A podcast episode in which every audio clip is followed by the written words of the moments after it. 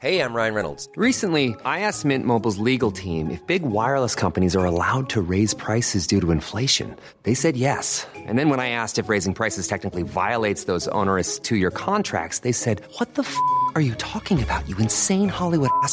F- So to recap, we're cutting the price of Mint Unlimited from $30 a month to just $15 a month. Give it a try at mintmobile.com slash switch. $45 upfront for three months plus taxes and fees. Promo rate for new customers for limited time. Unlimited more than 40 gigabytes per month. Slows. Full terms at mintmobile.com.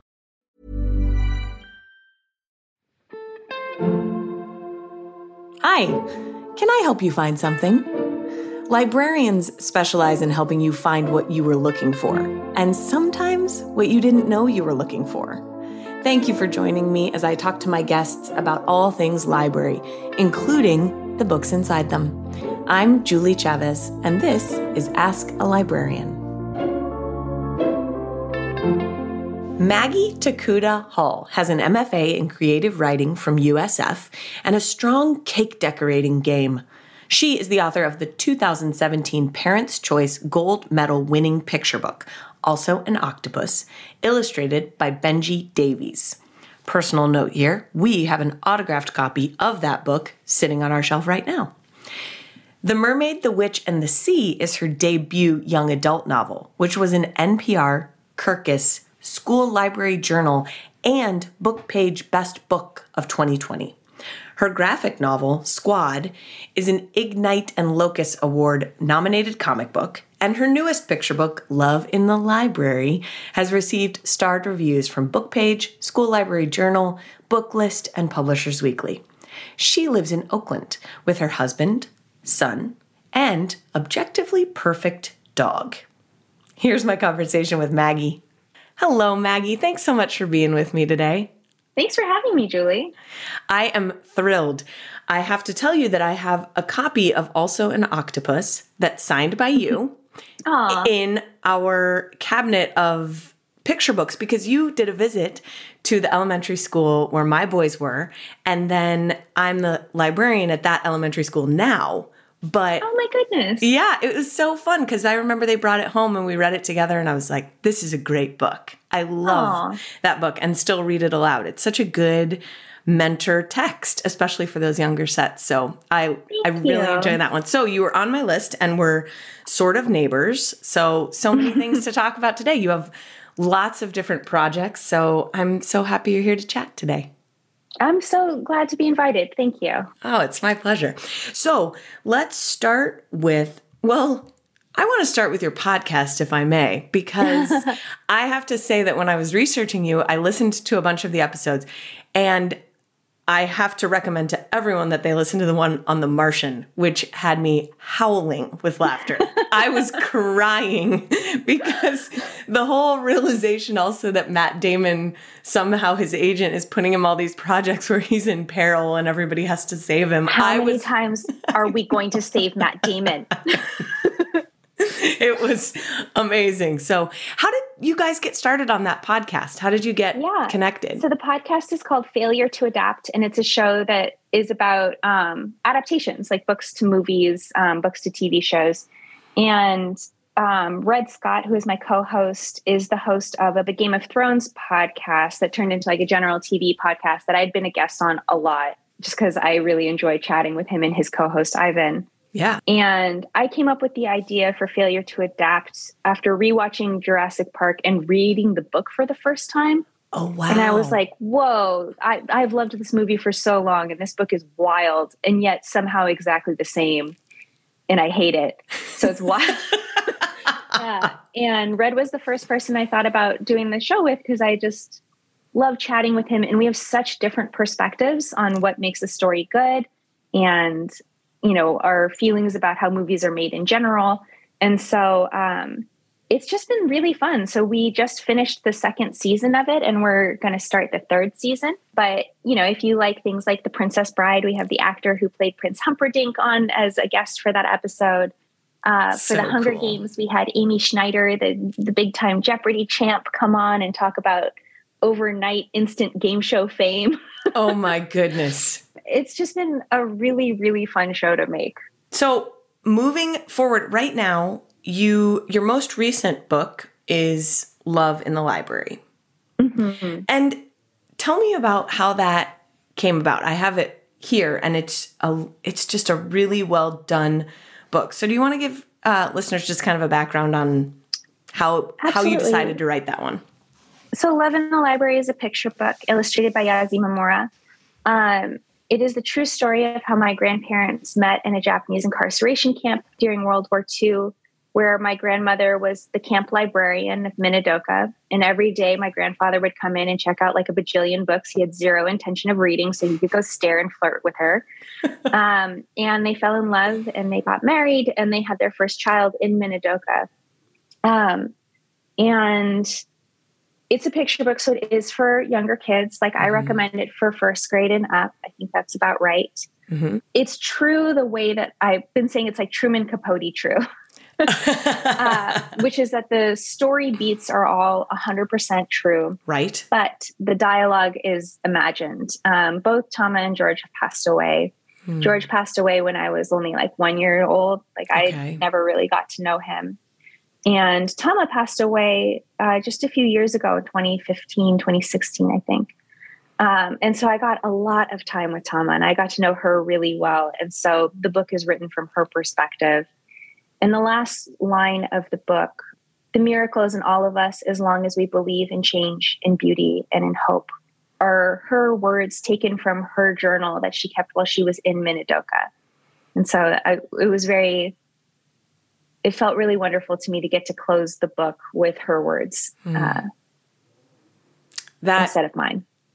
That is beautiful. It is beautifully done and it's a great read aloud. Like you said it's intended for younger children but there's so much here that can be built upon too if people want to have discussions around it. And I loved the language in it. I the illustrations. It's a really brilliant book. And I also appreciated your note in the back as well so you kind of have that perspective there Ah, the note that I get angry letters about.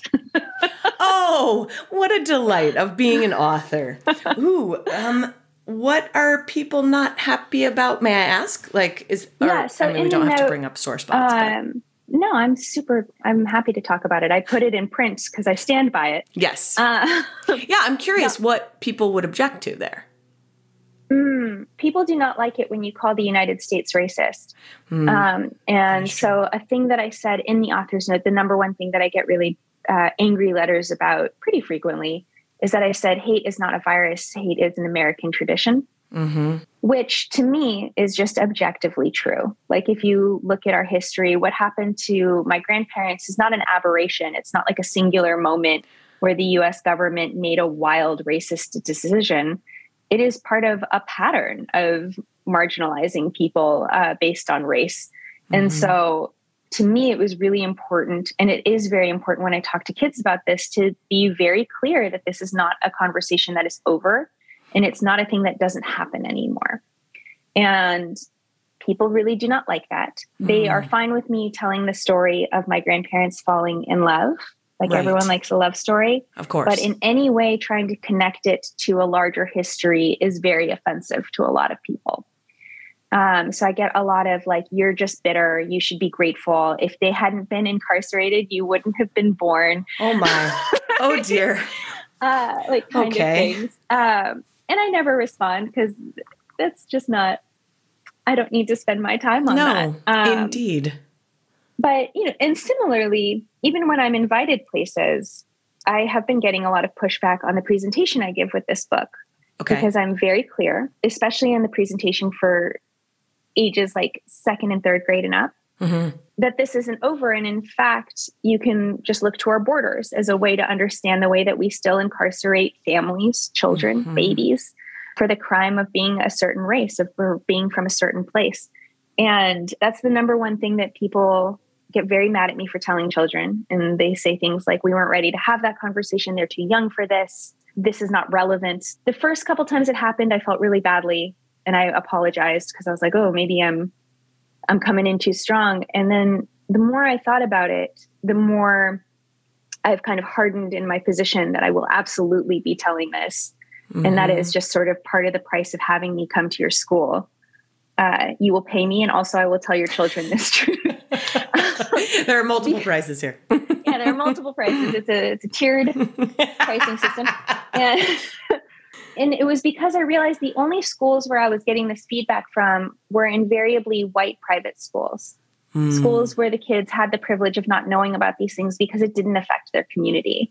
Right. And I am completely unwilling to coddle white children. I know that this story in general is not too much for young children because I've known this story for my entire life. right. And it has shaped my understanding of the world and of our country in a much more honest way. Mhm. And I am unwilling to participate in perpetuating the privilege of white children's ignorance. The book does such a good job of showing a beautiful story, but you're right. To take it out of that larger context is to do it a disservice. And so I think that makes total sense that you would want to do that. And this whole conversation around not being ready to have conversations and not making children uncomfortable is is really one that seems to be coming up a lot and it feels very like just a kind of thin veil of an excuse. I mean, I understand nobody wants to talk about unpleasant things with their children, but unfortunately that's part of the parent gig. Well, and also, if you don't want to talk about them, then send them to school. It's so true.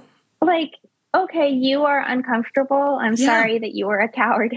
but also, like, I wrote you this note with a heart. yeah, but also being like, I'm uncomfortable talking about this, therefore it should not be discussed at all in schools is a wild tack.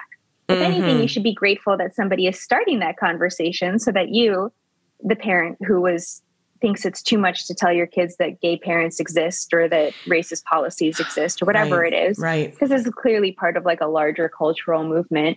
You know that that this conversation is starting somewhere else, so that you can just kind of pick it up from there. Mm-hmm. You're like, okay, well, what did they say? Well, here's what I think, and like yada yada yada. There's like a lot of ways that this is actually taking the burden off of you as a parent. Uh, this is just a tool, and so Yes. I don't know. I have very little sympathy or patience for that argument. Well, and that's part of the tiered pricing system. Maybe you need to start fining, right? For um, I will come to your school, but if I get a number of letters afterward, I'm I'm going to fine you. Please prep your parents ahead of time. It is a hundred dollars per thing in my inbox. For your older kids, like fourth and fifth grade, I highly recommend We Hereby Refuse, which is a graphic novel that is just about the history of Japanese people who protested and resisted incarceration. Okay. Uh, because that's something I get asked about a lot. From I've noticed, particularly schools that are predominantly kids of color, during Q and A, they're like, "Well, who said no?" And I'm like, "I hope you become president." Write your name here. in in that graphic novel is like a solid start because that's one of the you know important parts of this history is that not all Japanese Americans went along with this kindly. Tule Right. Lake existed. There was absolutely a history of resistance within this. And that is one of the lesser told stories of Japanese Mm. incarceration. I think largely we're told as obedient, you know, and you know, my grandparents were obedient. They did as they were told because they were afraid they would get killed if they didn't Right. but there were people who put their lives on the line and really fought back. wow. I will be looking that up. You said it's called We Hereby Refuse. Mm-hmm. Okay, perfect. I'll put that on my list and see about that for yeah, it's so important for that story. That's something that I wouldn't have thought was missing from that narrative. So that just shows my own blind spot there. So I'm excited to read that. I will pick You know, up. it was one that I didn't even really have illuminated for me until I started doing these school visits because my family was one of the families that just kind of went along and my I know my grant George was really angry about incarceration. He saved all the paperwork from everything that he lost just in case anyone ever cared enough to look into it, which no one did. Um, but like Yeah. You know, Tama was very zen about it. And I remember when I was writing early drafts of Love in the Library, I showed them to my mom to kind of character check them and make sure that they were accurate. Yeah. And she was like, This is too angry. Like she wasn't angry like this. She was just scared. Hmm. It was a different feeling, like the feeling is wrong. And so I had to kind of save all of my anger and put it into the author's note uh, because I was projecting something that I felt that was not exactly how she dealt with it emotionally. She was one of the like, there's nothing can be done about this type of people.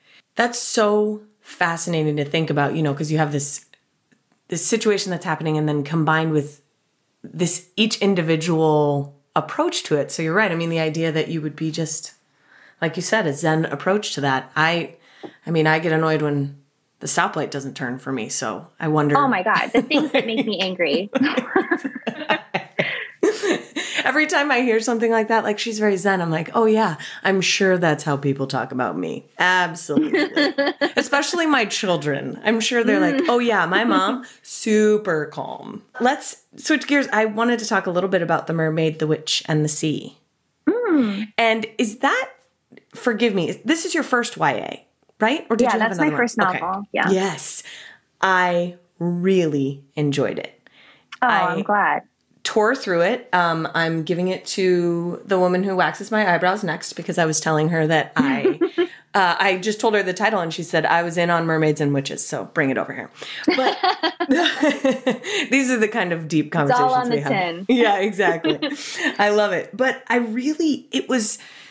I know the blurb on the front uh, talked about might remind you why you fell in love with the advent with adventure in the first place, and it really is an oh, adventure book. I felt like it was so well woven, and I really enjoyed the read, but also kind of the way that it evolved and the characters evolved.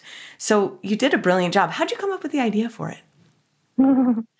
I worked on The Mermaid, the Witch, and the Sea for like eight years. Really? Um, yeah. So I was an independent bookseller for a very, very long time okay. for Books Inc. And I started at the Chestnut Street store in the Marina in San Francisco. Mm-hmm. And while I was there, I met a girl named Claire. I met her when she was like nine years old, and she was like painfully shy, but she would come in every weekend with one of her parents, and they would buy her a book, and uh, she would read it. Like she would be done with it by the time we saw each other the next week. Yeah. And so I got to know her kind of slowly that way, but her parents did most of the talking for her until one day when she was like 11, Mm-hmm. she came in and was like, Do you like Pokemon? And I was like, Oh my God, she talks. then, like all of a sudden we were friends. And when she was about 12, her parents hired me to be her creative writing tutor.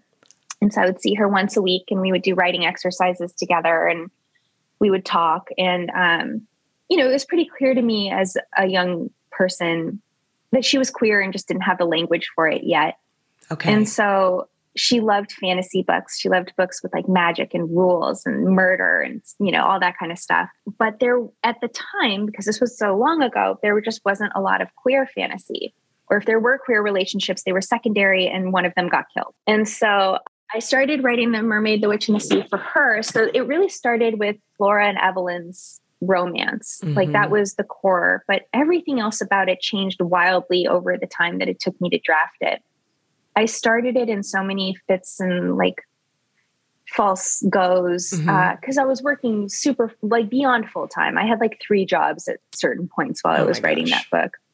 And um, it wasn't until I quit entirely uh, working and Okay. started traveling with my husband. We spent like a year and a half traveling through South America mm-hmm. uh, in like a Toyota 4Runner. We did this like very extended road trip Wow. that I wrote the entire first draft in one go because I'd just been rewriting the first like 25,000, 30,000 words over and over and over and over and over again.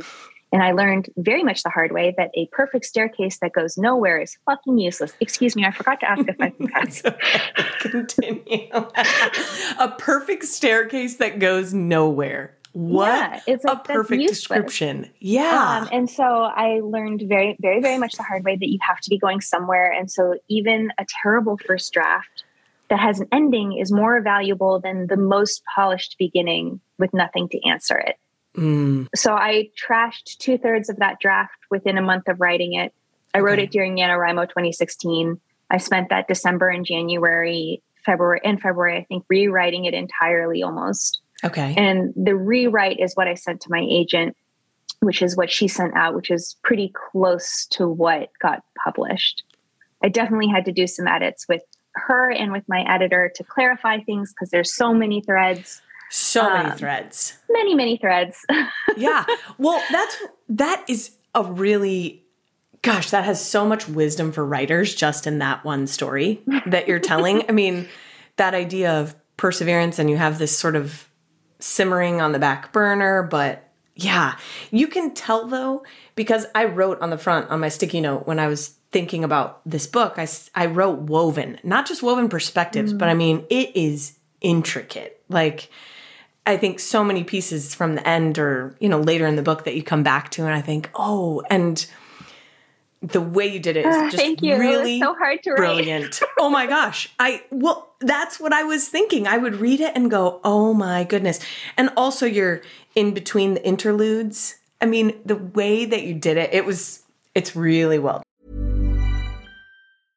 I'm Sandra, and I'm just the professional your small business was looking for. But you didn't hire me because you didn't use LinkedIn jobs. LinkedIn has professionals you can't find anywhere else, including those who aren't actively looking for a new job but might be open to the perfect role, like me.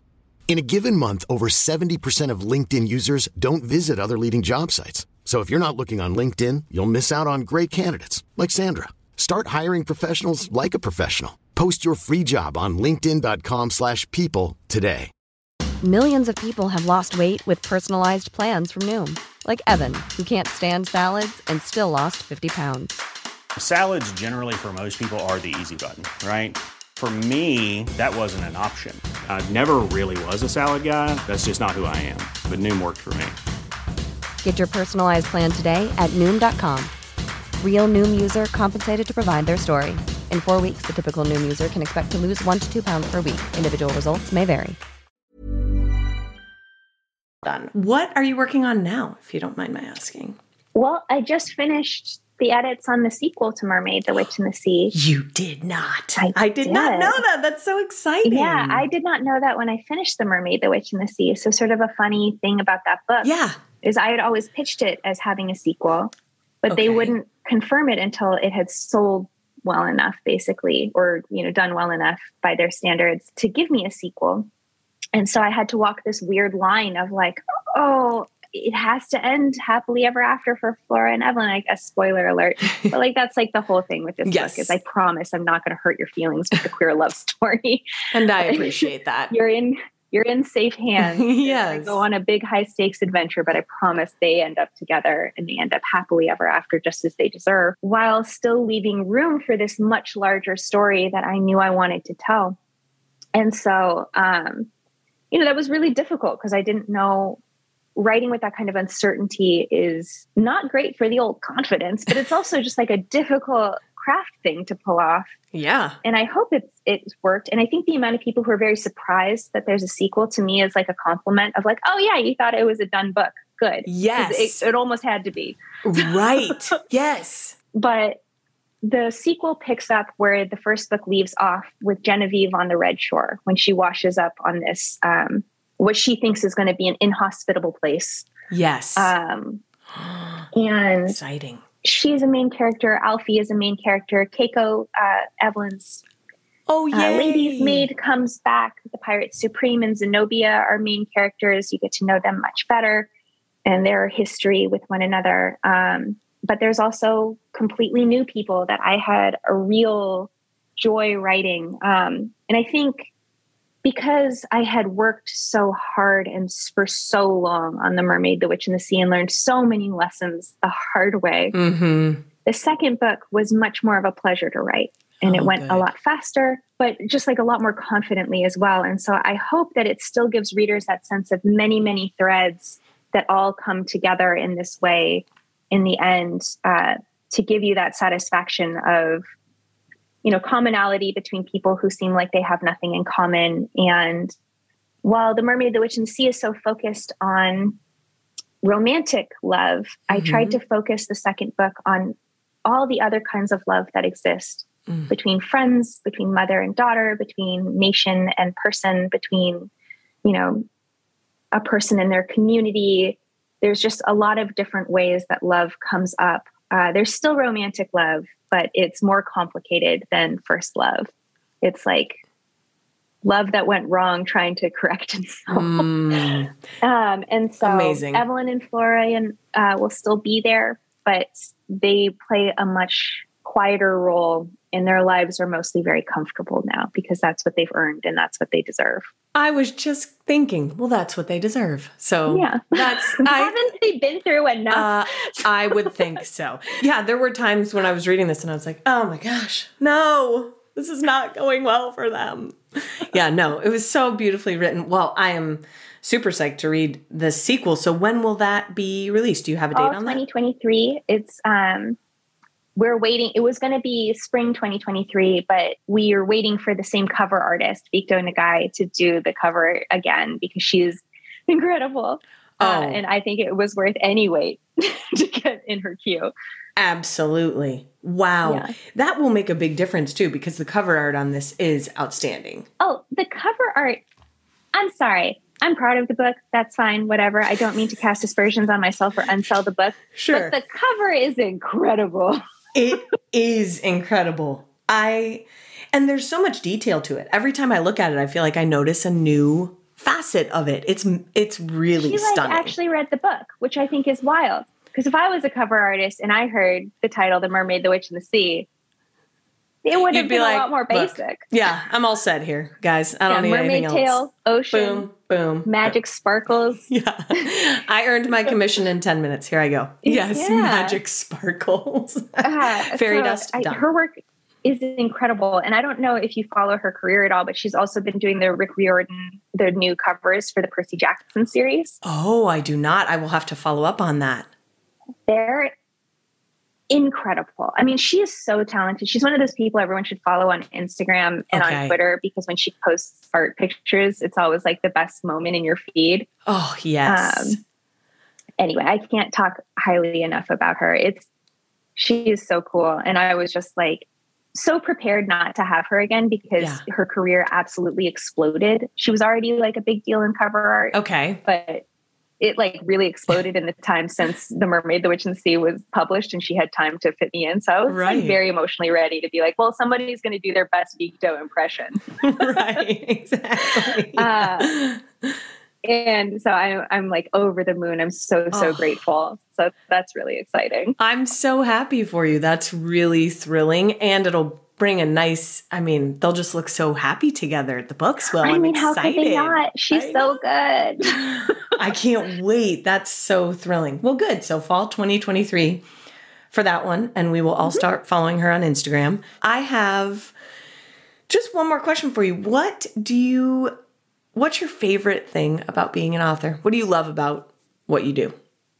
oh my God, I have the dream job. I just sit around and make stuff up and then people give me money. what? that's insane. That shouldn't be allowed. Like, that's like so frivolous.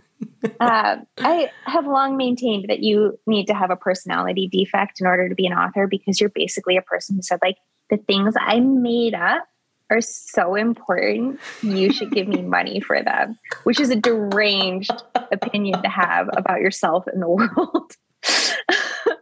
um, and so I am very grateful that I have been allowed to do this, that, you know, I have had any kind of success. And I'm really grateful. I have a very, very supportive partner. And Yeah. so, um, when we came back from traveling, I immediately was like, okay, well, I'm going to see what job openings are at Apple.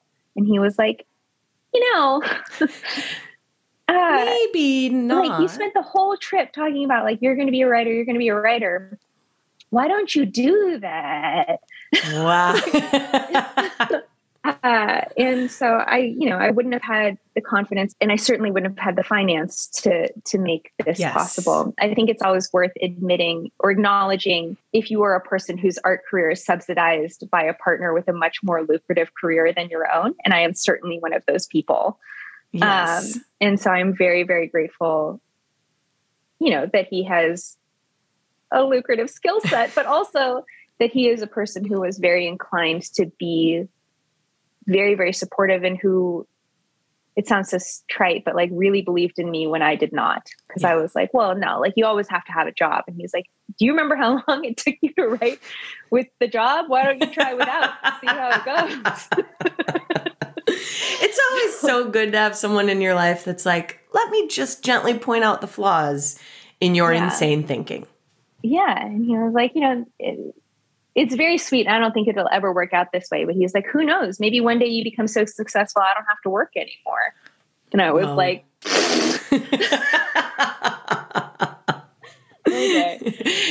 you crazy guy.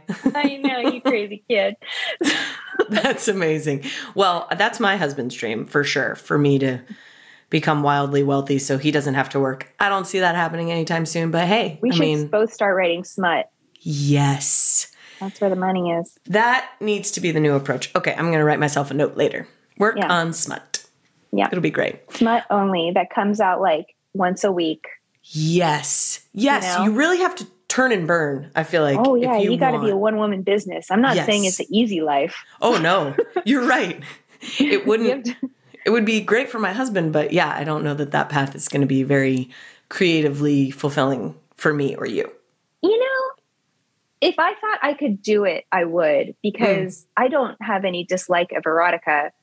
And the women I've met who do make very handsome livings that way are so smart and so cool. I am so intimidated by them. I genuinely just don't have the chops to do it. I can't write that fast.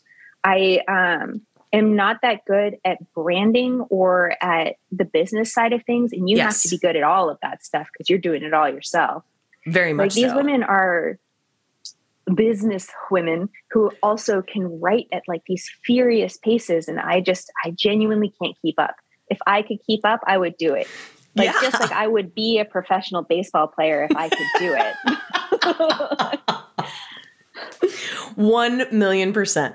Yes. Mm. If I could be, yes, gosh, professional baseball player, that really would be also lucrative. My kids talk about that all the time. Like, just saying like Yeah. if i could do it if that was the job that i could do i would Yeah. take that job yes. but let's be honest i cannot do that job we all need to know our limits, everyone. Yes. yes. Yes.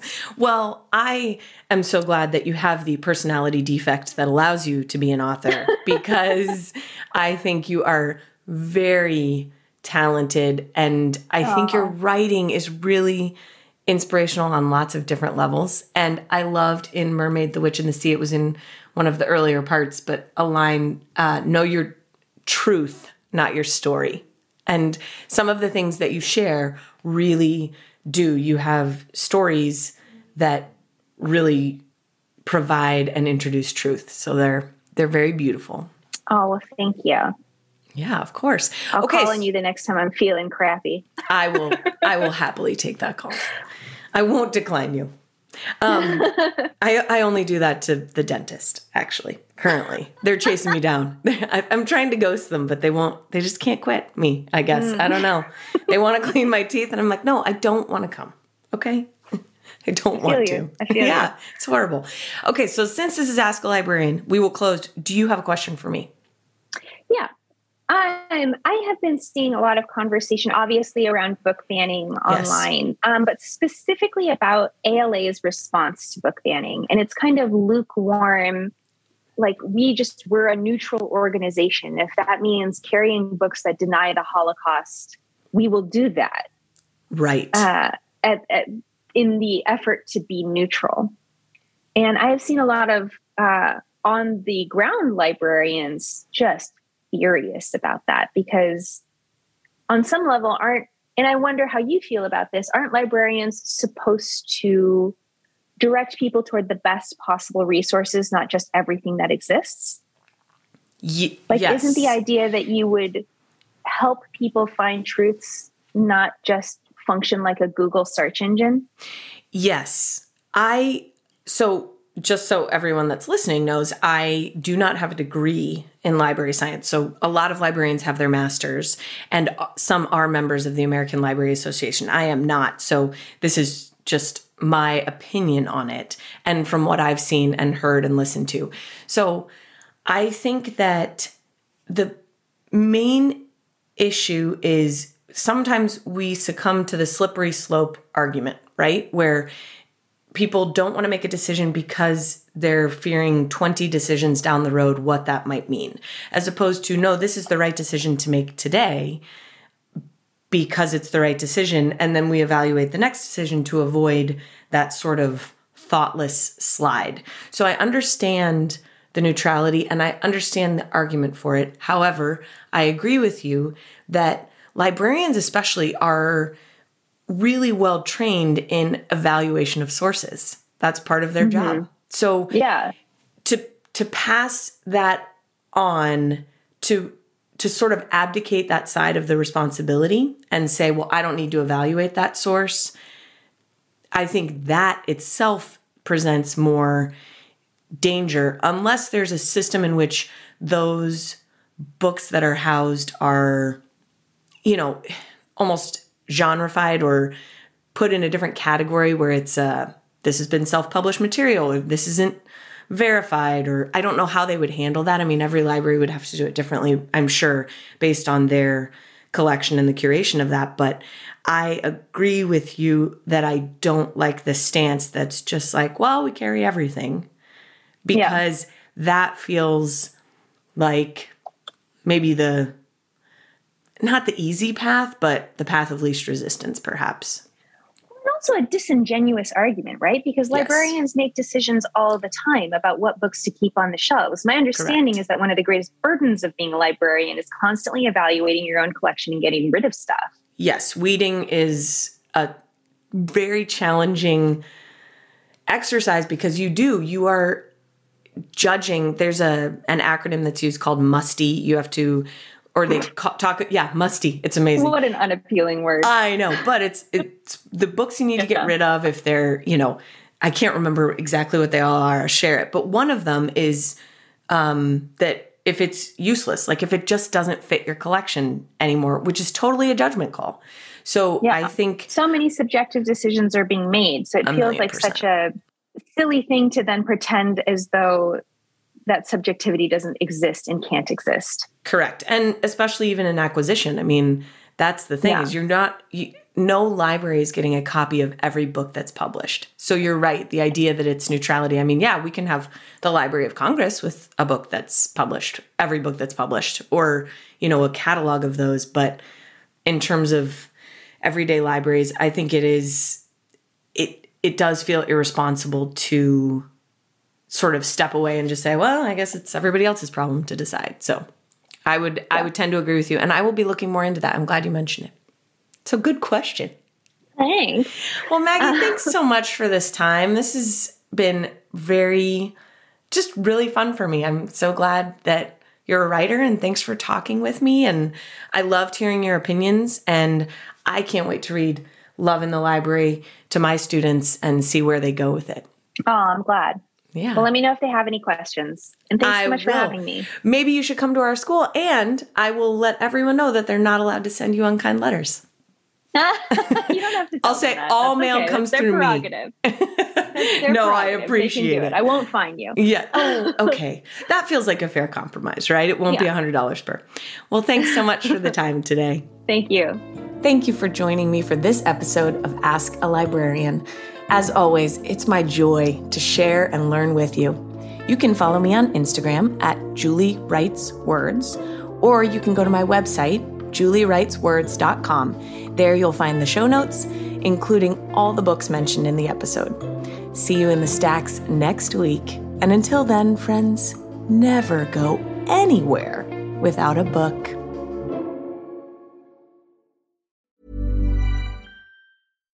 Deserves the best, and there's no better place to shop for Mother's Day than Whole Foods Market. They're your destination for unbeatable savings, from premium gifts to show-stopping flowers and irresistible desserts. Start by saving 33% with Prime on all body care and candles. Then get a 15-stem bunch of tulips for just $9.99 each with Prime. Round out Mom's menu with festive rosé, irresistible berry chantilly cake, and more special treats. Come celebrate Mother's Day at Whole Foods Market.